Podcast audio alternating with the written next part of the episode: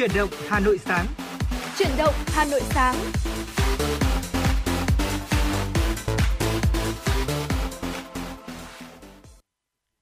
Xin chào ngày mới quý vị và các bạn. Chúng ta lại cùng gặp nhau trong chương trình Chuyển động Hà Nội sáng nay của Đài Phát Thanh Truyền hình Hà Nội.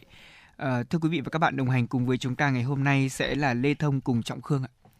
Quý vị và các bạn đang đến với chương trình Chuyển động Hà Nội sáng được phát trực tiếp trên tần số chín mươi sáu mê ga héc và phát trực tuyến trên trang web hanoitv chấm vê en. Thưa quý vị, trong sáu mươi phút của chương trình thì chúng tôi sẽ gửi đến cho quý vị những thông tin thời sự đáng chú ý. Bên cạnh đó là những nội dung mà chúng tôi đã chuẩn bị để có thể chia sẻ cùng quý vị. Và không thể quên những ca khúc thật hay, chúng tôi cũng sẽ lựa chọn phát tặng cho quý vị trong chương trình. Vâng, thưa quý vị, ngày hôm nay là ngày hai mươi hai tháng mười hai rồi và chỉ còn ít ngày nữa thôi thì năm dương lịch hai không hai hai sẽ chính thức khép lại. À, quý vị có để ý không ạ? Tờ lịch ngày hôm nay của chúng ta sẽ rất là đẹp. hai mươi hai tháng mười hai năm hai nghìn không trăm hai mươi hai. Vâng, rất nhiều số hai. Ở trong đó thì cũng báo hiệu rằng là chúng ta chuẩn bị khép lại một cái năm hai nghìn không trăm hai mươi hai với rất nhiều những biến động, có nhiều sự cố gắng, có nhiều cái sự nuối tiếc. Thế nhưng đọng lại trong tất cả chúng ta, đó là mình đã làm được những cái việc mà mình an yên nhất. Và tôi nghĩ rằng là quý vị thính giả cũng như anh Trọng Khương cũng đang có những cái suy nghĩ rằng là uh, nhìn lại một năm vừa qua thì mình thấy mình có hài lòng không, mình có ưng ý không, hay là mình đang còn cần phải khắc phục như thế nào. Thì có lẽ tất cả chúng ta sẽ cùng gác lại những cái nỗi niềm của năm cũ để đến với năm mới. Và bây giờ thì chúng tôi mời quý vị cùng lắng nghe ca khúc Năm qua đã làm gì qua tiếng hát của Noo Phước Thịnh trước khi bắt đầu những nội dung chính của chương trình sáng ngày hôm nay. Năm qua tôi đã làm gì cho người sinh ra tôi? Năm qua tôi đã làm gì cho người yêu thương mình? Năm qua tôi đã làm gì cho người nâng đỡ tôi? Và năm qua tôi đã làm gì cho những mối quen thân tình? Giờ là lúc nhìn lại xem một năm vừa trôi qua, buồn với thế nào, có giận hờn có thứ tha, hài lòng hay thất vọng, trưởng thành hơn hay vẫn ngây ngô như lúc ban đầu. Dù là như thế nào, dù mọi điều đã có ra sao, chỉ cần ngoảnh lại, một nụ cười vẫn nở trên môi. Thành công thất bại chỉ là chuyện năm cũ thôi, đón chào năm mới. Năm qua tôi có được gì sau những lần dòng chơi? Năm qua tôi có được gì sau những bước chân rối bời? Năm qua tôi có được gì sau những lần chia tay? Và năm qua tôi có được gì sau những phút giây quay lại? Giờ là lúc nhìn lại xem một năm vừa trải qua, buồn vui thế nào, có giận hờn có thứ tha, hài lòng hay thất vọng, trưởng thành hơn hay vẫn ngây ngô như lúc ban đầu. Dù là như thế nào, dù mọi điều đã có ra sao, chỉ cần ngoảnh lại, một nụ cười vẫn nở trên môi. Thành công thất bại chỉ là chuyện năm cũ thôi, đón chào năm mới.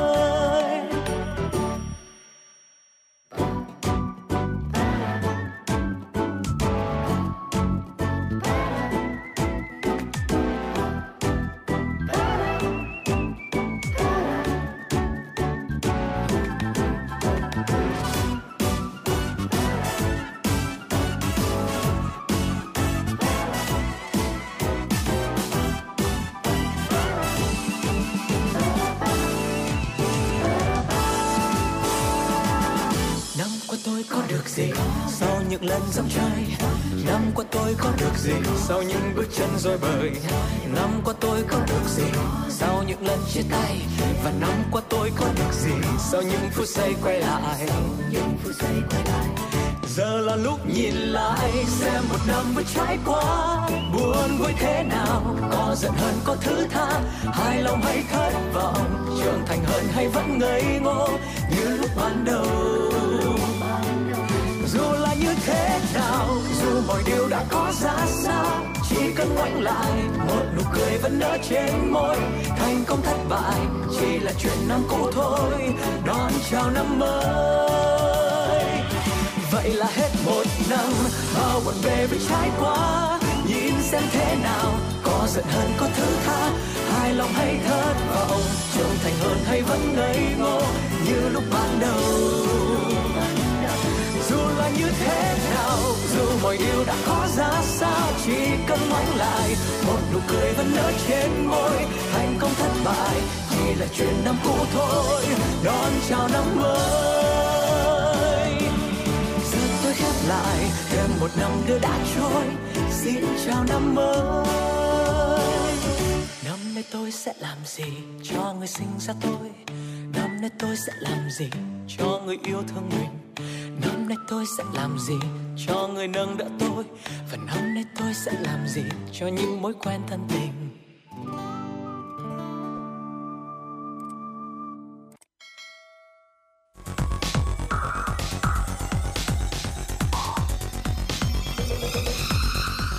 Bạn đang theo dõi kênh ép em chín mươi sáu MHz của Đài Phát Thanh Truyền hình Hà Nội. Hãy giữ sóng và tương tác với chúng tôi theo số điện thoại không hai bốn ba bảy bảy ba sáu sáu tám tám. ép em chín mươi sáu đồng hành trên, trên mọi nẻo đường. đường.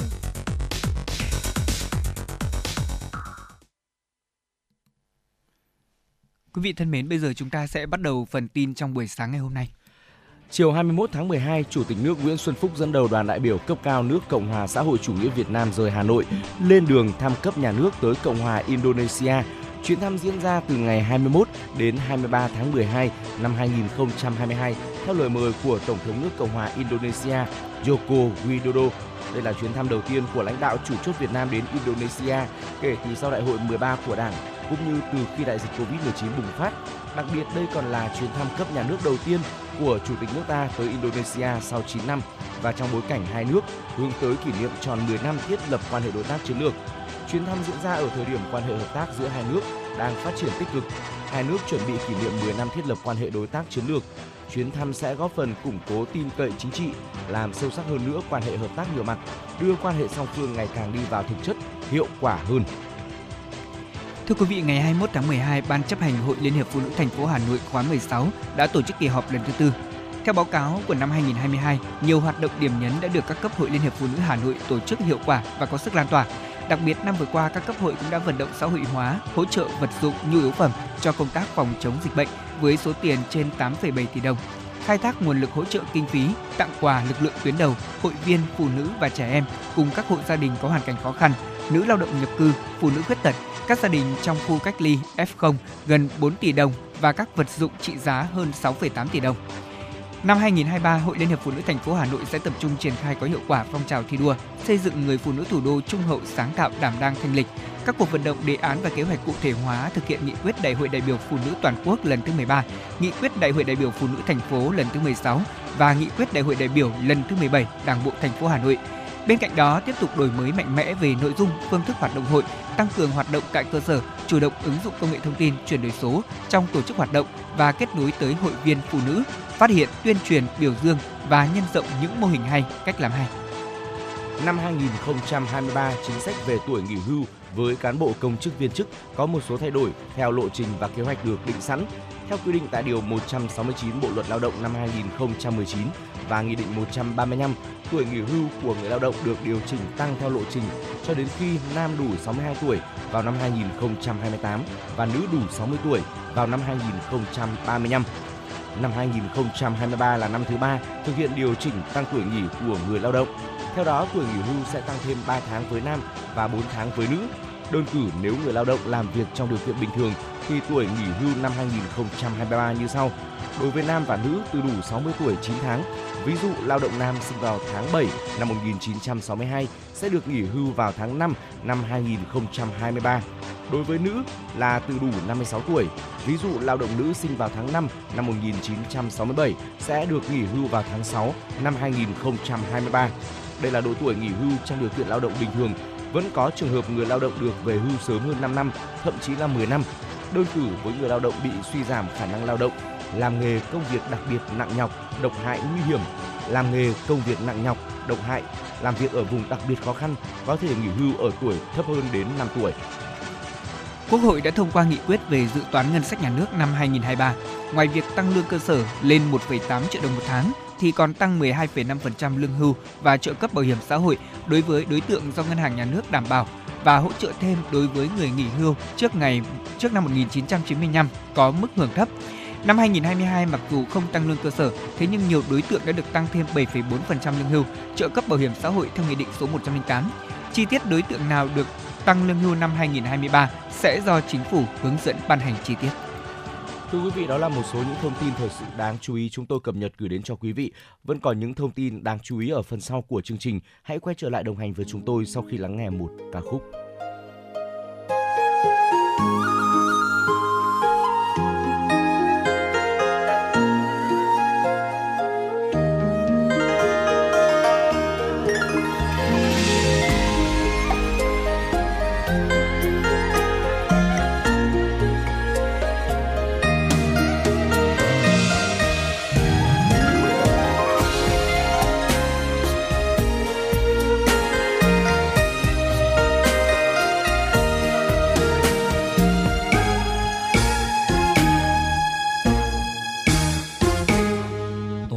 Sinh ra giữa lòng miền Trung, miền Thủy Dương, ruộng hoang nước mặn đồng chúa, thôn xóm tôi sống đời dân cày. Quê hương tôi ấp u Trường Sơn, quê hương tôi là đây nước chảy xuôi nguồn, sông cát dài biển xanh thái bình. Đêm trăng cao tiếng hò, tiếng hò à ơi, lời mẹ ru trẻ thơ giấc ngủ hiền ngoan, và trai gái quê gửi lời chân tình. Qua bao nhiêu tuổi đời ngả nghiêng, quê hương tôi ta tới khói lửa điêu tàn, thôn xóm làng gần nơ lầm than.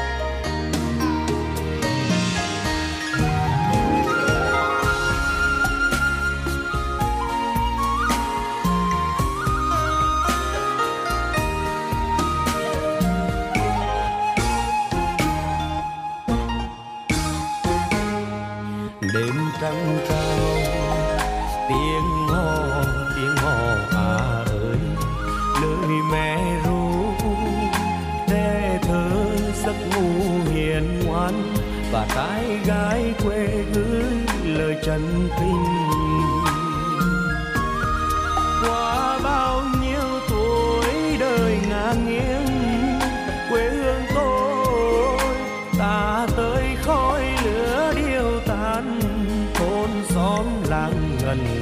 subscribe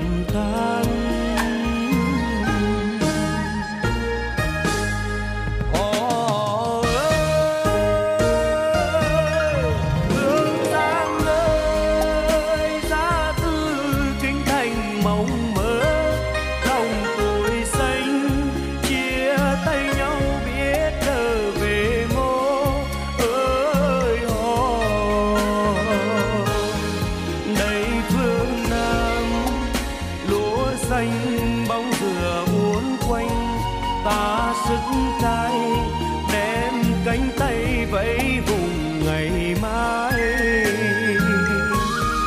Ngồi đi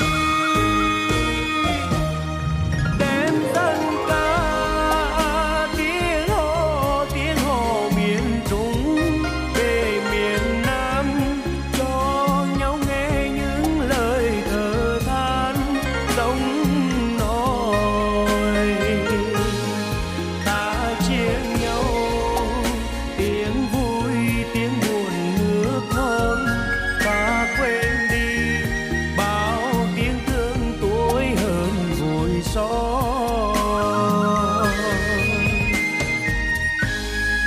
Hôm nay đi giữa dòng lệ rơi mẹ Việt ơi, từ nay hiến trọn đời trai theo bước chân những người qua rồi.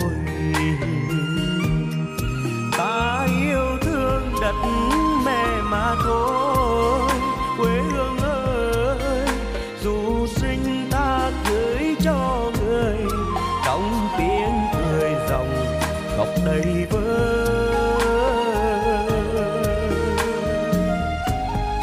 Trong tiếng cười dòng khóc đầy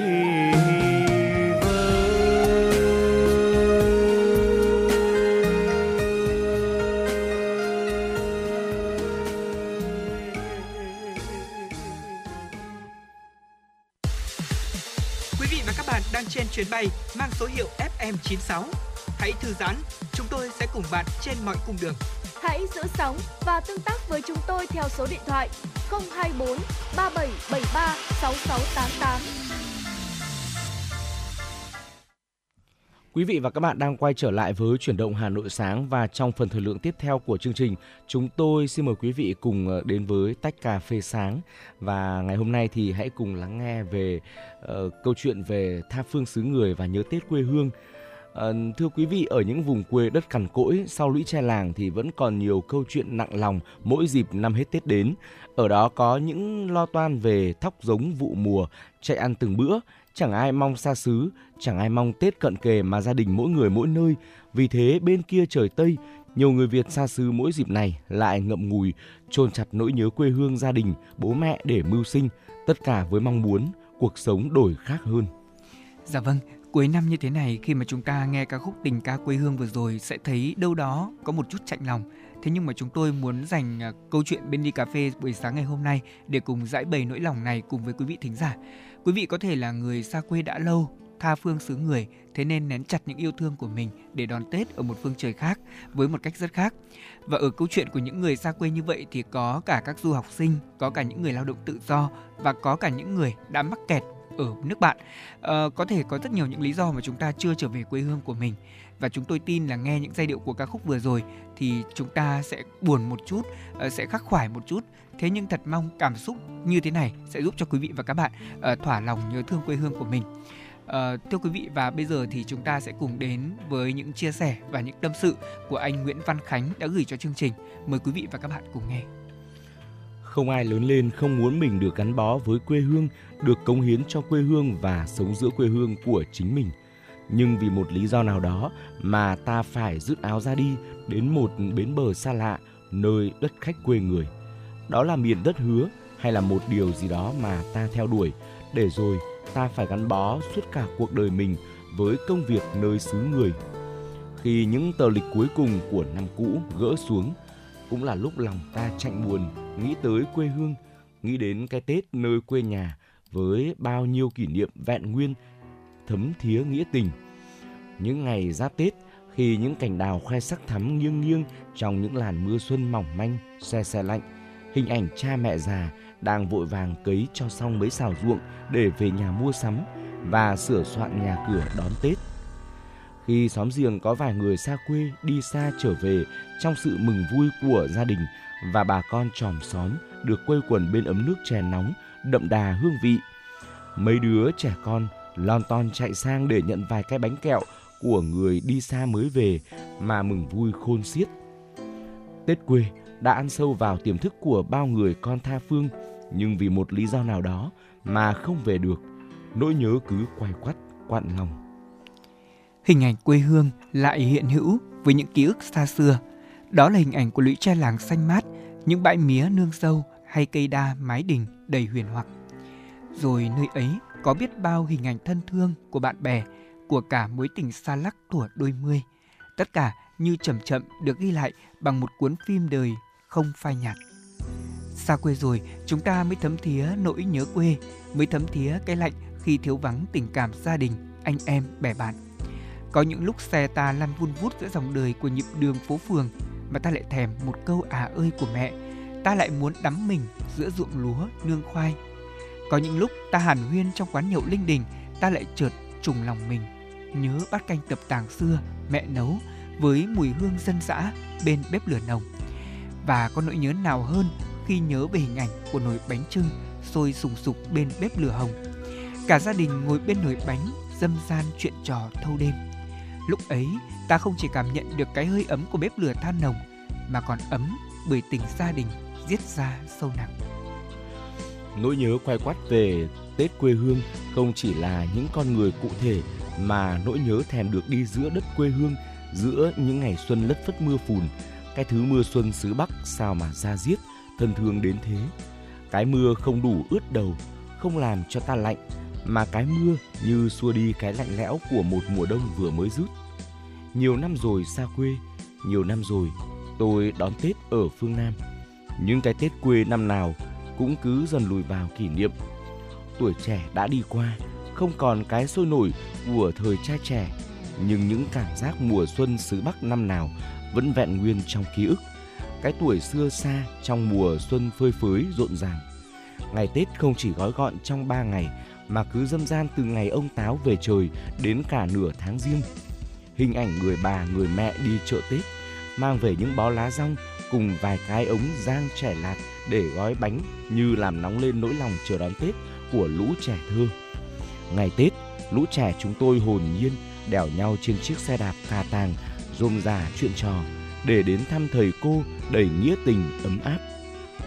Còn nhớ, những tháng ấy, đất nước mình còn nghèo lắm. Đĩa bánh kẹo thầy cô bê ra thoáng cái đã hết liền bởi những cánh tay nhanh nhẩu và cái bụng đang đói cồn cào của đám học trò cả ngày chở nhau lang thang từ nơi này sang nơi khác. Xuân phương Nam tiết trời ấm nóng, không lạnh lẽo, không có những làn mưa xuân lất phất bay mà sao thấy lành lạnh cõi lòng. Có lẽ giờ này cha mẹ cũng đang mong ngóng con cháu được trở về sum họp như bao mùa xuân trước, rồi lại nao buồn bởi những lời khất hẹn của con cháu. Một mùa xuân lại đang về, mọi người lại bắt đầu xôn xao sắm Tết. Nỗi nhớ Tết quê nhà luôn cháy bỏng, giết ra trong lòng bao kẻ xa quê. Giờ này chắc con sông trước nhà, mùa nước trong thấy đáy. Hình ảnh người thôn nữ năm nào đang vò những mớ gạo nếp thơm nồng về gói bánh chưng bên dòng sông vẫn ngàn ngát hương thơm.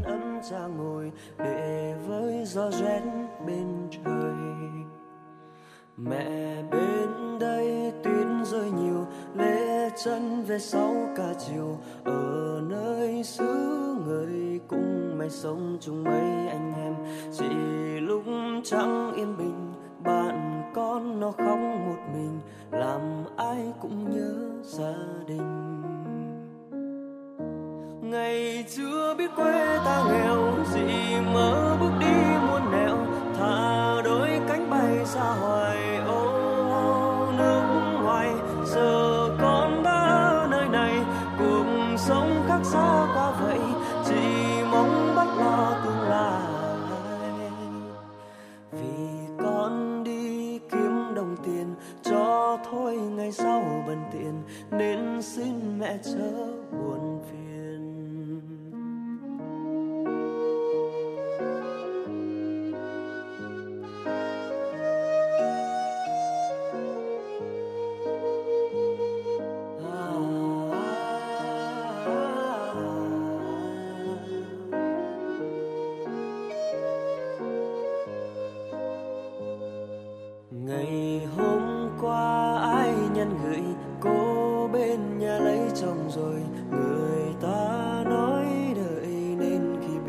thoáng thấy trời vời. Tuổi xuân có mấy hồi, tha phương nổi trôi dòng đời, nên con nào dám nặng lời. Vì khi biết quê ta nghèo, dù nhau bước đi muôn nẻo, tìm đất khách mong làm giàu, mai giàu ngẩng đầu, mà đâu biết giông đêm dài, người không muốn ta ở lại, chạy trong giá bằng mệt nhoài, tâm tư hoang mang. Dù nghe lắm nỗi bi hài, người ta vẫn đi nước ngoài, rời xa bữa cơm ở nhà qua nơi khác lạ, và trong lớp thanh niên làng, người may mắn đi vững vàng, còn lại trắng tay quay về.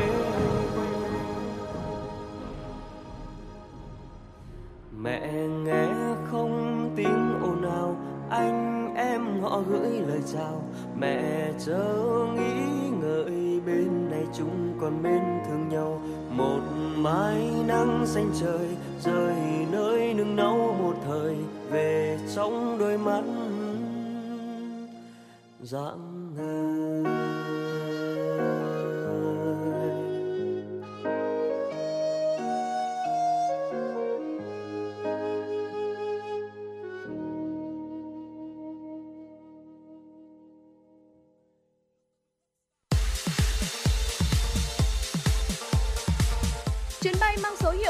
chín sáu chuẩn bị nâng độ cao.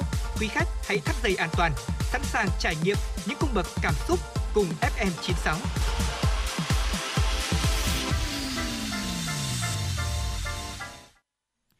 Quý vị thân mến, vừa rồi chúng ta vừa đến với ly cà phê buổi sáng ngày hôm nay mà chúng tôi gửi đến quý vị.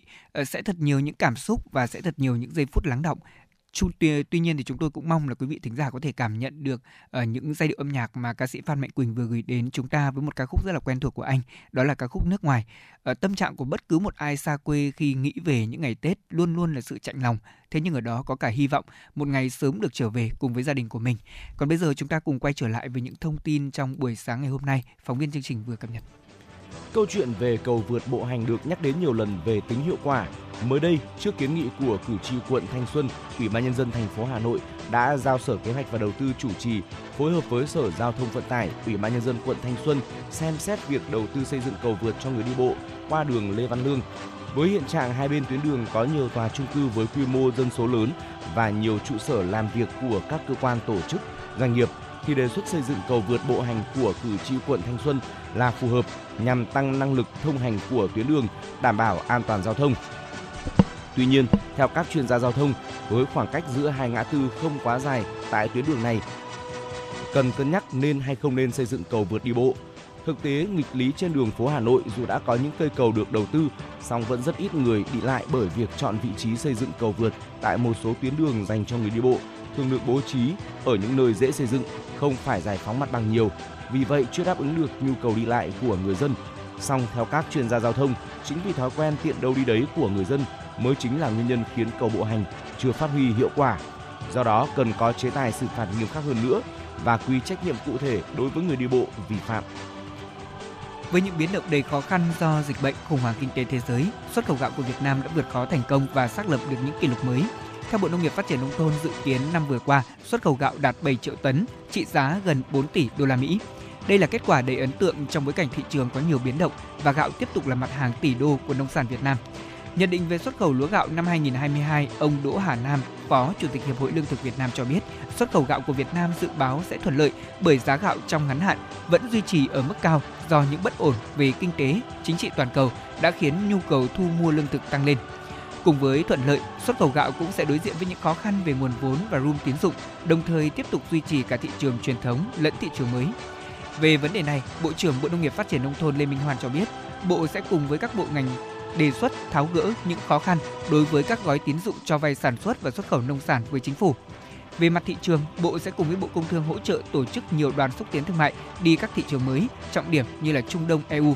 Bên cạnh đó, ngay tại nội địa, Bộ Công Thương cũng tổ chức nhiều hội thảo kết nối giao thương trực tiếp cho doanh nghiệp cùng với các nhà nhập khẩu quốc tế. Đêm hai mươi tháng mười hai, một đám cháy lớn đã bùng phát tại ngôi nhà năm tầng kinh doanh vàng mã ở phố Hàng Mã, quận Hoàn Kiếm, Hà Nội, khiến nhiều tài sản bị thiêu rụi. Nhận được tin báo, sáu xe chuyên dụng cùng hàng chục cán bộ chiến sĩ phòng cháy chữa cháy đã được điều động đến hiện trường. Do ngôi nhà bị cháy nằm trong ngõ nhỏ kinh doanh vàng mã, khói đen bốc lên dày đặc nên việc chữa cháy rất khó khăn. Đến hơn không giờ sáng nay, ngọn lửa cơ bản đã được kiểm soát. Tuy nhiên, vì trong nhà chứa nhiều hàng hóa, vật liệu xốp nên ngọn lửa vẫn còn âm ỉ. Thời điểm vụ cháy xảy ra, trong nhà không có người nên không gây ra thiệt hại. Hiện lực lượng chức năng vẫn đang tiến hành dập tắt hoàn toàn ngọn lửa, đồng thời phong tỏa hiện trường điều tra nguyên nhân.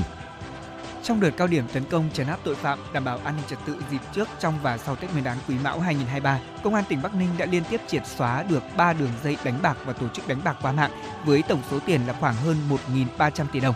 Mới đây nhất vào ngày mười chín tháng mười hai, Công an tỉnh này đã phá thành công một chuyên án bắt giữ mười hai đối tượng trong đường dây đánh bạc và tổ chức đánh bạc qua mạng có quy mô lớn. Ở bước đầu đấu tranh thì cơ quan công an xác định từ ngày mười chín tháng mười một năm hai nghìn không trăm hai mươi hai đến ngày sáu tháng mười hai, các đối tượng này đã giao dịch cá độ bóng đá với số điểm là hai triệu ba trăm nghìn điểm, tương đương với số tiền là trên một trăm mười lăm tỷ đồng. Quá trình bắt giữ khám xét, cơ quan công an cũng đã tạm giữ bốn xe ô tô, máy vi tính, điện thoại cùng nhiều đồ vật và tài liệu có liên quan đến hành vi tổ chức đánh bạc, đánh bạc của các đối tượng này. Hiện Công an tỉnh Bắc Ninh đang đấu tranh mở rộng, làm rõ hành vi phạm tội của các đối tượng trong đường dây này. Quý vị và các bạn thân mến, đó là một số những thông tin đáng chú ý về tình hình uh, chính trị pháp luật mà chúng tôi gửi đến cho quý vị. Hãy quay trở lại và tiếp tục đồng hành với chúng tôi sau khi lắng nghe một ca khúc nhé. Vâng thưa quý vị, bây giờ chúng ta cùng lắng nghe tiếng hát của ca sĩ Vũ Thắng Lợi với ca khúc Vết chân tròn trên cát.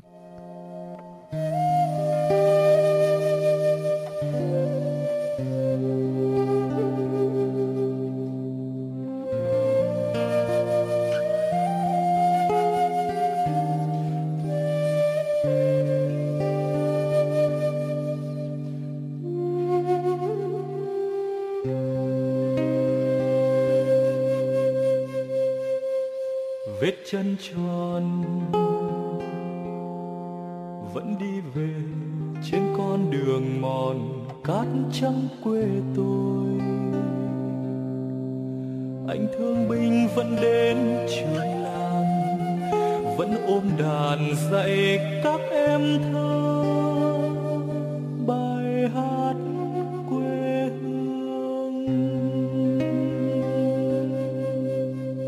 Bài hát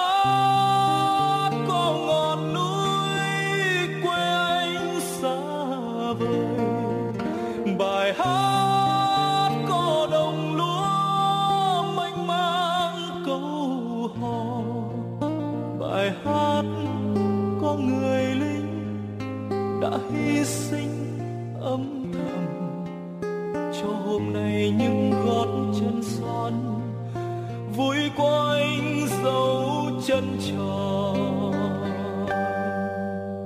Bài hát có trận đấy không quên bên đồi, bài hát có người lính biên cương thương mẹ, bài hát có ngọn gió cuốn bay theo dấu chân tròn, để lại một bài ca trên cát trắng bao la.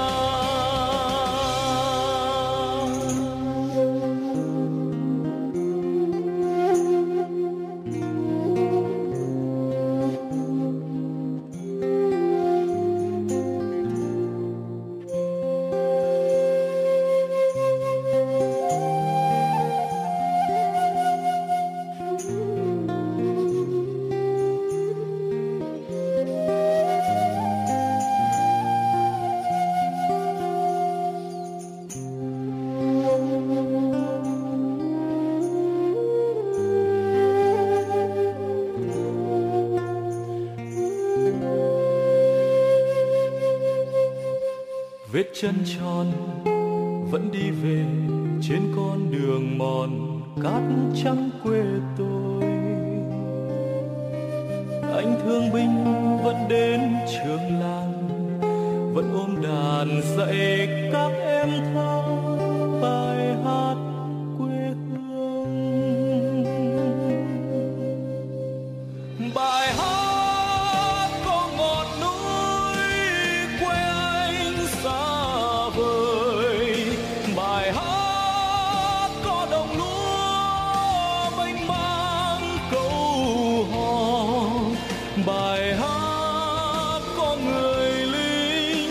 đã hy sinh âm thầm cho hôm nay những gót chân son vui quanh dấu chân tròn.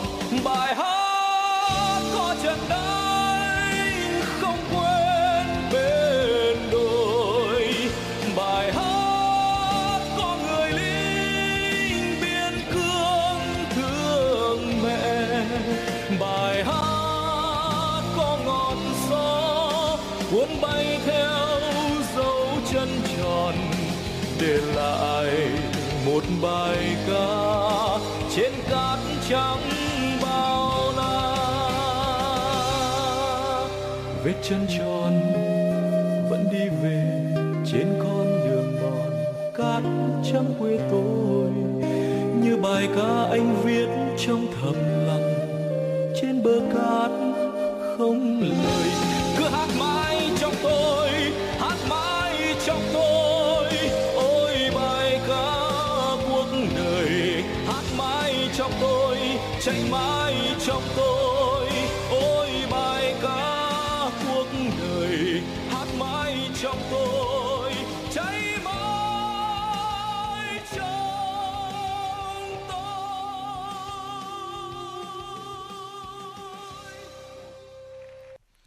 Quý vị thân mến, vừa rồi chúng ta lắng nghe tiếng hát của ca sĩ Vũ Thắng Lợi với ca khúc Vết chân tròn trên cát. À, bây giờ chúng ta sẽ cùng quay trở lại với những thông tin và những câu chuyện trong buổi sáng ngày hôm nay mà chúng tôi mong muốn gửi đến quý vị. À, thưa quý vị thính giả, thời điểm năm hết Tết đến cũng là thời điểm mà chúng ta có thể nhìn vào quỹ thành tích lao động của mình nhiều hơn với những cái khoản lương.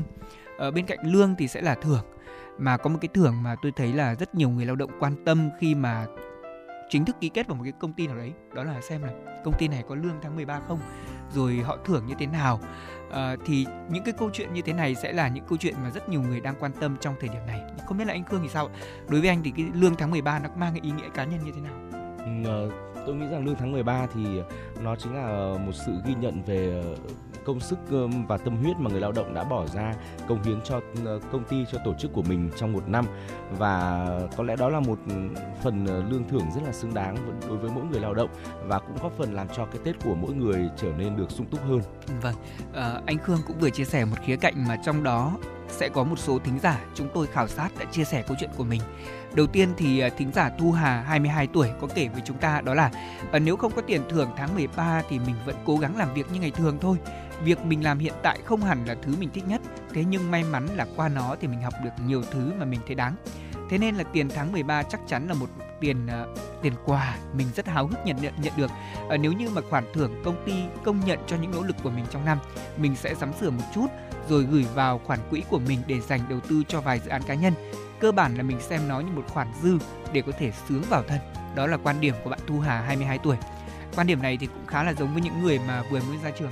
Các bạn ấy luôn luôn là thấy rằng cái khoản lương tháng mười ba nó có một cái gì đấy là động lực để tiếp tục cố gắng và gắn bó với công việc của họ. Còn đối với một quan điểm của một vị thính giả tên là Kiên, hai mươi sáu tuổi, thì có chia sẻ rằng là có lẽ khác với suy nghĩ của nhiều người, với mình thì tháng lương mười ba không hẳn là tiền thưởng, vì tiền thưởng thì phải tính dựa vào kết quả, hiệu suất công việc. Mình làm tốt thì phải được nhiều, còn làm ít thì cũng chịu hưởng ít thôi. Nhưng tiền tháng mười ba thì chỉ thường chỉ thường là cố định, thế nên gọi nó là tiền công ty công nhận bạn có cố gắng thì có lẽ đúng hơn. Còn chị Lan, một nữ thính giả khác, thì thẳng thắn gọi nó là tiền bồi thường tinh thần. Làm không lương hàng tháng chỉ nhận đúng một khoản lương ở mức trung bình trong ngành, không trợ cấp gì hơn, có hao tổn gì về tinh thần hay là máy móc thiết bị trong quá trình làm việc thì cũng phải tự thân trả cả. Nói là tiền bồi thường chắc mình có vẻ hơi tiêu cực, nhưng thực sự đi làm rồi có những thứ không đoán trước được. Có đứa bạn của mình làm lương tháng hơn chục triệu nhưng đã phải bỏ ra vài triệu để đi trị liệu tâm lý. Và vài người bạn khác của chị cũng kể rằng họ thậm chí chọn nghỉ việc trong khi chỉ còn hơn vài chục ngày là hết năm. Với họ, việc chờ đợi tiền bồi thường của công ty không đáng cho những áp lực mà họ phải chịu trong công việc. Vâng, hay là chéo nghe hơn thì có những trường hợp là dù muốn gắn bó với công ty lâu dài, thế nhưng lại bị cho thôi việc. Gần đây thì quý vị thấy là một nhà máy tại thành phố Hồ Chí Minh đã đưa ra thông báo là họ sẽ sa thải hàng ngàn công nhân ngay trước thềm năm mới. Vâng, những công nhân này họ sẽ vẫn làm việc đến hết năm và được nhận tiền thưởng tháng mười ba, thế nhưng mà sang Tết thì họ phải thôi việc. Ở nhiều người trong số họ có tuổi đã cao và khó xin được một công việc ổn định khác. người ta thường nói một cái câu rất là đúng trong tình yêu mà cũng giống như là trong cuộc sống vậy, ừ. đó là đừng nói yêu nhau mãi mãi, đúng không ạ? À, đi làm thì không lãng mạn, thế nhưng có lẽ cũng chung cái quy luật này. Đối với nhiều người thì qua được hết công việc ngày hôm nay đã là một điều hạnh phúc, thế nhưng mà đi được hết với tháng lương thứ mười ba đã là quá nỗ lực và may mắn cho cả người lao động lẫn doanh nghiệp. Thế còn không biết là có thêm thính giả chia sẻ khác không thì xin mời anh Khương sẽ cùng chia sẻ tiếp một ý kiến nữa. Thưa quý vị, với một nữ thính giả ba mươi hai tuổi có tên là Thanh Huyền thì bày tỏ rằng là hôm trước trong group chat đại gia đình, một người anh họ nhắn cái tin làm chị mới nhớ ra là đã đến tháng mười hai rồi. Năm nay mọi người có tin thưởng Tết chưa? Chứ đê là ấm túi rồi nhá. À, chắc là anh ấy cũng chỉ quan tâm hỏi han vui vui thôi nhỉ. Nhưng mà đọc tin xong thì chị cũng chạnh lòng một chút. Mình cũng làm cho công ty này công ty kia, nhưng uh, freelance với cả làm theo dạng hợp đồng, làm gì có thưởng tháng mười ba hay là thưởng Tết gì. Nhưng mà mình tự chọn con đường này rồi thì chịu thôi. Với cả nghĩ lại thì có phải là chỉ một mình mình đâu. Mình chọn công việc này ban đầu cũng mong rằng về lâu dài mình có thể kiếm được uh, tới tháng lương thứ mười lăm, thứ mười sáu. Không đi làm công ty nghe có vẻ là một lựa chọn mới mẻ, phổ biến hơn ở những người trẻ như chị Huyền. Nhưng nói đúng ra, nhiều ba mẹ hay là các cô dì chú bác lớn tuổi hơn từ lâu đã làm freelance. Dù là làm nông hay tự kinh doanh nhỏ thì họ cũng phải tự trả lương cho mình. Nhiều thì hưởng, ít thì chịu, còn lương thưởng tháng mười ba chỉ là thứ trong truyền thuyết. Ở một vũ trụ song song khác lại có người dù làm công ăn lương nhưng vẫn chưa bao giờ biết mặt mũi đồng lương tháng mười ba như thế nào. Không phải vì là họ chưa bao giờ ở đủ lâu với một công việc tới tháng thứ mười hai, mà đơn giản là vì thỏa thuận hợp đồng lao động giữa họ và công ty không có điều khoản về tháng lương mười ba. Cũng không thể trách vì không điều luật nào quy định các công ty phải làm thế, trừ khi bạn đang sống ở các nước như là Ấn Độ, Indonesia, Philippines hay Hy Lạp, Tây Ban Nha, Bồ Đào Nha, Mexico, vân vân. Vâng, à, còn nhớ là vào đầu năm hai nghìn hai mươi hai thì một thầy giáo tại thành phố Huế đã bị mời lên làm việc với hiệu trưởng vì đăng một clip là khấn tụng cầu lương tháng mười ba trên trang Facebook cá nhân của mình. Cư dân mạng thì lúc đó tranh cãi không có hồi kết về tính đạo đức của câu chuyện này. Thế nhưng mà bỏ qua tất cả những tranh cãi để chúng ta thấy là sự xuất hiện của những clip như vậy đã lại một là lời nhắc với tất cả chúng ta về sự chênh lệch tiền lương có tính là thiếu công bằng giữa các ngành nghề trong xã hội. Ở một câu chuyện tại Singapore là tháng lương thứ mười ba vốn được ra đời như là một khoản trợ cấp cho công chức vào năm một nghìn chín trăm bảy mươi hai để giúp thu hẹp khoảng cách ngày càng lớn hơn về tiền lương giữa các khu vực công và khu vực tư nhân. Thế nhưng dần dà thì thưa quý vị, khoản tiền lương tháng mười ba này cũng đã được các công ty tư nhân áp dụng như là một cách để khích lệ lao động cho các nhân viên. Bài toán về chênh lệch tiền lương cũng như là giá trị thực giữa các công việc có lẽ sẽ vẫn là dang dở. Và đó là câu chuyện của một thính giả ba mươi hai tuổi với những cái điều băn khoăn. Một người làm tự do thì lương của họ ở đâu, thưởng của họ ở đâu? Vâng, họ phải tự có những cái cách để chi trả cho chính mình trong những cái dịp như thế này. À, còn tiếp tục đến một cái vấn đề tiếp theo mà chúng tôi muốn chia sẻ. Đó là vấn đề xoay quanh tiền thưởng tháng mười ba. Đôi khi nó không chỉ nằm ở chuyện là được nhận hay không, được nhận ít hay nhiều, mà có khi nó là câu chuyện cho đi nữa. À, thưa quý vị, theo như chia sẻ đến từ anh Khanh ba mươi tuổi thì chắc là mình bắt đầu từ hai năm trước, mình trích khoảng một triệu đồng hàng tháng thôi để gửi đến một hai quỹ khuyến học và quỹ cơm cho người dân lao động khó khăn. Ở một vài quốc gia thì tiền thưởng tháng mười ba không được trả vào cuối năm mà được chia đều vào mười hai tháng như một khoản tiền thưởng nhỏ thêm hàng tháng. Nếu Việt Nam mình cũng vậy thì có thể xem như hai năm vừa qua mình đã dùng tiền thưởng tháng mười ba để làm việc từ thiện rồi. Điều mà Khanh làm không phải là hành động phổ biến mà ai cũng làm và đủ khả năng làm. Một vài người bạn thắc mắc động lực nào khiến cho Khanh làm thế, nhưng mà anh nghĩ đơn giản, lòng tốt đôi khi cũng xuất phát từ mong muốn làm cho bản thân hạnh phúc. Bạn Quang Hùng thì có chia sẻ rằng mình không được chứng kiến cảnh người nhận số tiền ủng hộ nhỏ bé của mình cảm thấy thế nào, nhưng với mình chỉ cần được chia sẻ thôi là mình cảm thấy có gì đó vui vui trong lòng rồi. Mình làm vì mình thích chứ không có giáo lý nào trong đạo bảo mình phải chia tiền cả. Hùng cũng chọn xem tiền thưởng tháng mười ba của mình là khoản tiền cho đi nhưng là mang tiền về cho mẹ. À, mình nghĩ là không có lựa chọn nào là đúng hơn hay cao cả hơn. Quan trọng là bạn cảm thấy tốt về điều mình làm. Và với quý vị thính giả thì lương tháng mười ba là điều gì? À, là tiền gì đây? Dù là có là tiền sung, tiền sướng hay tiền đau, tiền đớn thì vẫn rất mong quý vị và các bạn có một mùa Tết thật là sung túc. Và hãy cùng chia sẻ những quan điểm, suy nghĩ và cảm xúc của quý vị về với chương trình của chúng tôi nhé.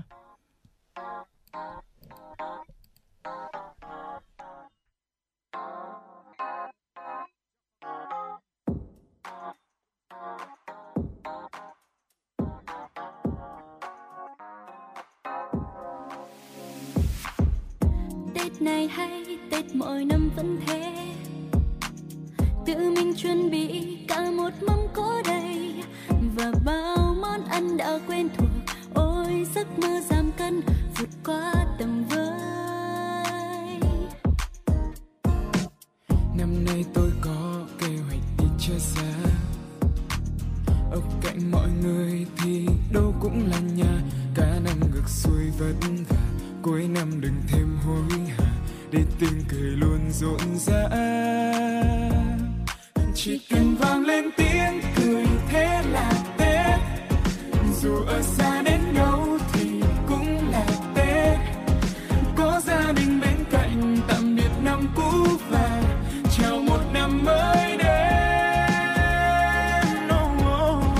Nhìn đào mai khoe sắc là thấy ngày Tết, một mùa xuân mới sáng, mong mọi thứ đều khác.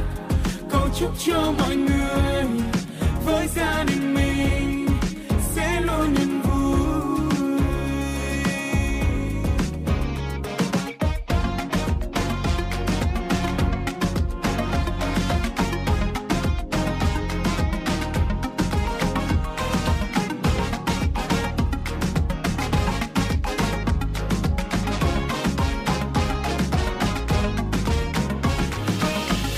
Có gì vui hay kể tôi biết với. Cả ngày ở nhà chẳng biết đến đâu chơi, mẹ cha nhắc tôi phải trong nhà để cách xa vào có người chúc mừng Tết. Đi xa tôi thấy hương vị xuân rất khác, tuy xa xôi nhưng lòng không thấy hoang mang. Tết cho nhà ta thêm sát kèn, Tết vui ở trong tiếng cười, Tết vui ở từng ánh mắt. Cần vang lên tiếng cười thế là Tết, dù ở xa đến đâu thì cũng là Tết. Có gia đình bên cạnh, tạm biệt năm cũ và chờ một năm mới đến. Nhìn đào mai khoe sắc là thấy ngày Tết, một mùa xuân mới sáng, mong mọi thứ đều khác. Cầu chúc cho mọi người với gia đình mình sẽ luôn niềm vui.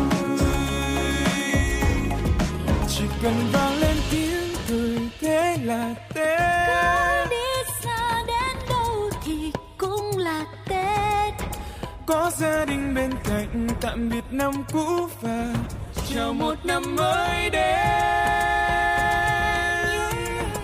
Nhìn đào mai khoe sắc là thấy ngày Tết, mùa xuân mới sáng, mong mọi thứ đều đã. Cầu chúc cho mọi người với gia đình mình sẽ luôn yên vui. Chỉ cần vang lên tiếng cười thế là Tết, dù ở xa đến đâu thì cũng là Tết. Có gia đình bên cạnh, tạm biệt năm cũ và chào một năm mới đến.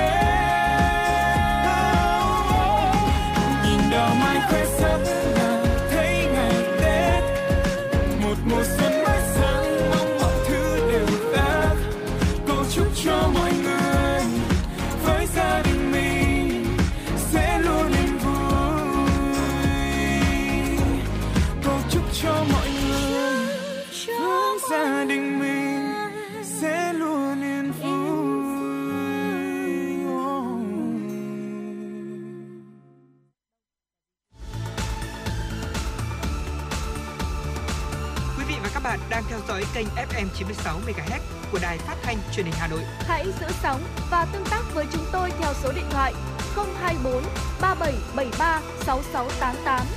ép em chín mươi sáu đồng hành trên mọi nẻo đường. đường.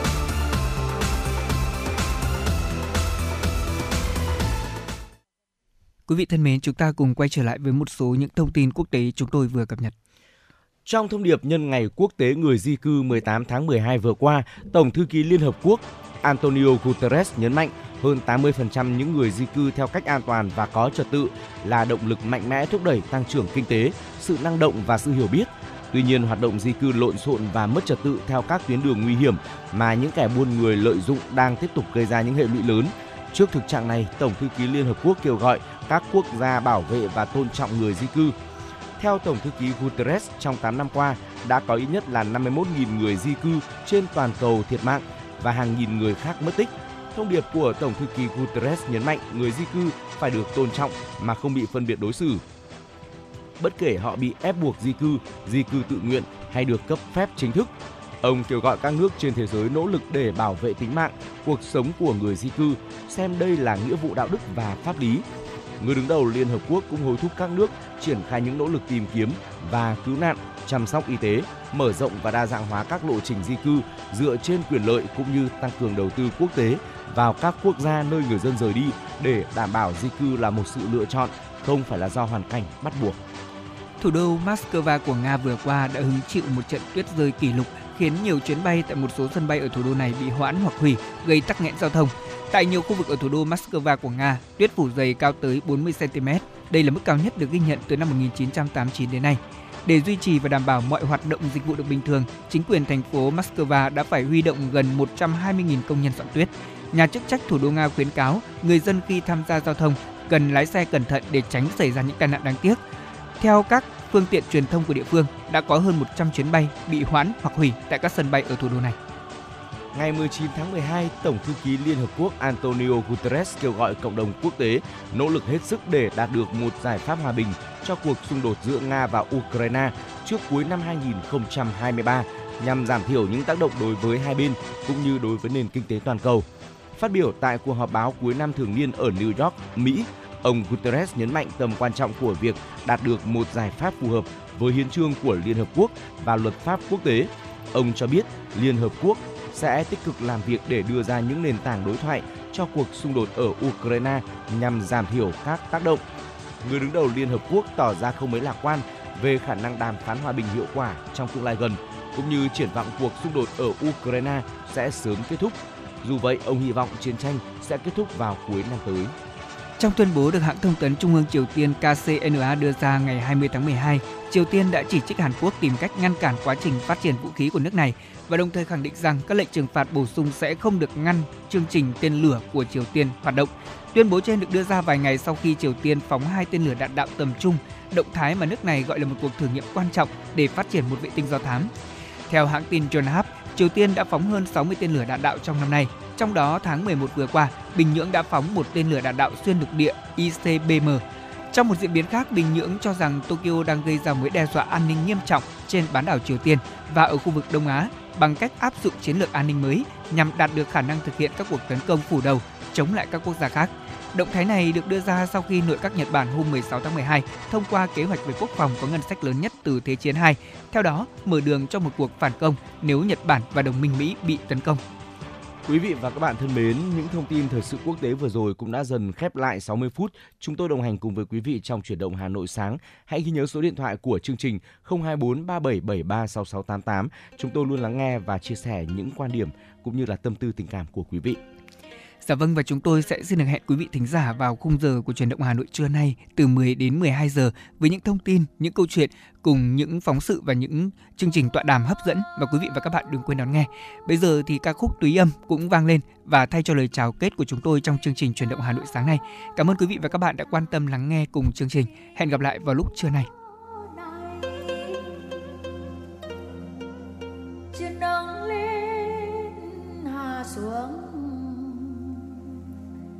Với đây tình ta nhìn sâu trong đáy nhạt nhòa đắng cay cay đắng mình ta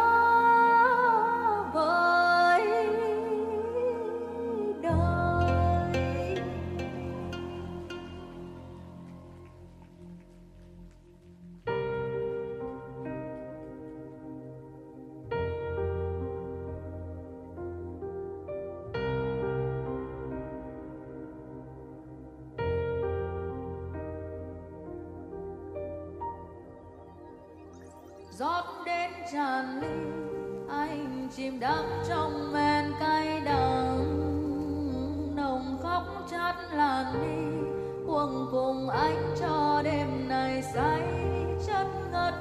Dẫu năm tháng ấy còn đâu, những đam mê ta kiếm tìm màu mắt xanh ngời, lạc giữa mây ngàn về chốn xa xôi. Hãy say cùng anh, hãy hát cùng anh, hãy khóc cùng anh, thêm một lần để anh được gần trái tim của em, dù trong phút giây.